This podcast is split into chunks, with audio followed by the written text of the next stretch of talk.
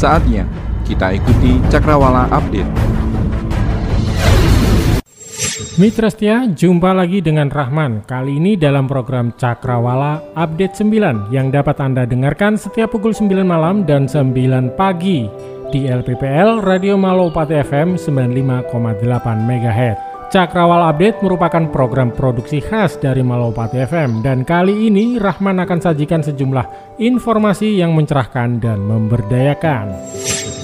Mitra Bojonegoro menempati urutan kedua PTSL tahun 2020 se-Jawa Timur.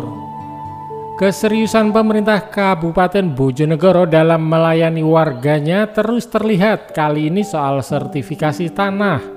Kabupaten Bojonegoro hingga saat ini menempati urutan kedua sebagai kabupaten yang terbanyak dalam hal penuntasan program pendaftaran tanah sistematis lengkap atau yang kita kenal PTSL.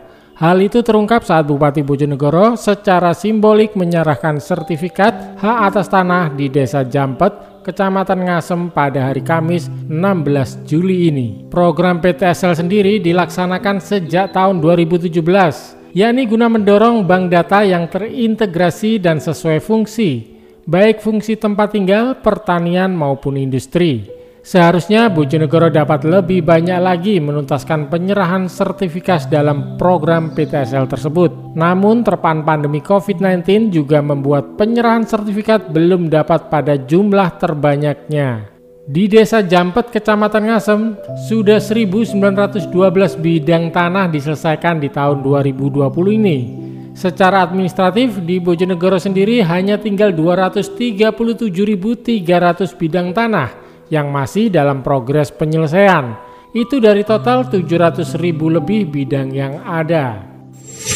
Berikutnya mengenai COVID-19 di Bojonegoro. Lonjakan kasus positif COVID-19 di Kabupaten Bojonegoro diakui masih tinggi.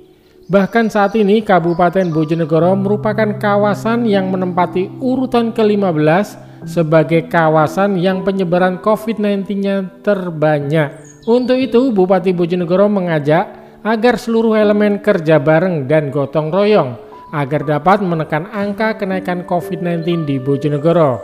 Disebutkan pula bahwa saat ini mobilisasi orang di tingkat kecamatan masih terus meningkat. Hal itu juga menjadi salah satu faktor penyebaran virus, sehingga saat ini Kabupaten Bojonegoro kembali masuk sebagai zona merah, meski sebelumnya sempat berada di zona oranye. Dari paparan yang disampaikan oleh Kapolres Bojonegoro, ada tiga kawasan tingkat kecamatan yang penyebarannya cukup tinggi, yaitu Kecamatan Bojonegoro atau kota, Dander, dan Burno. Yang masih menurut Kapolres, ketiga kecamatan dan yang ada di sekitarnya sudah saatnya untuk diterapkan 3T, yakni testing, tracing, dan treatment, atau pengetesan secara masif, pelacakan terhadap mereka yang pernah kontak erat dengan pasien positif, serta segera melakukan perawatan saat ditemukan adanya gejala yang mengarah ke COVID-19. Terakhir dari Badan Meteorologi, Klimatologi, dan Geofisika. Inilah perakiraan cuaca untuk wilayah Bojonegoro dan sekitarnya berlaku pada hari Jumat tanggal 17 Juli tahun 2020. Mitra, secara umum kondisi cuaca di Bojonegoro dan sekitarnya pada hari Jumat sejak pagi hari hingga malam hari relatif cerah. Hanya pada pagi menjelang siang hari saja ada potensi awan tipis di sebagian wilayah Bojonegoro. Kecepatan angin yang perlu diwaspadai dapat terjadi antara jam 1 siang hingga jam 4 sore, yakni 30 km per jam ke arah timur dengan suhu maksimal 33 derajat Celcius. Demikianlah laporan-laporan khas dalam program Cakrawala Update 9. Semoga bermanfaat, mencerahkan, serta memberdayakan. Saya Rahman mengucapkan banyak terima kasih. Kita ketemu di edisi lainnya.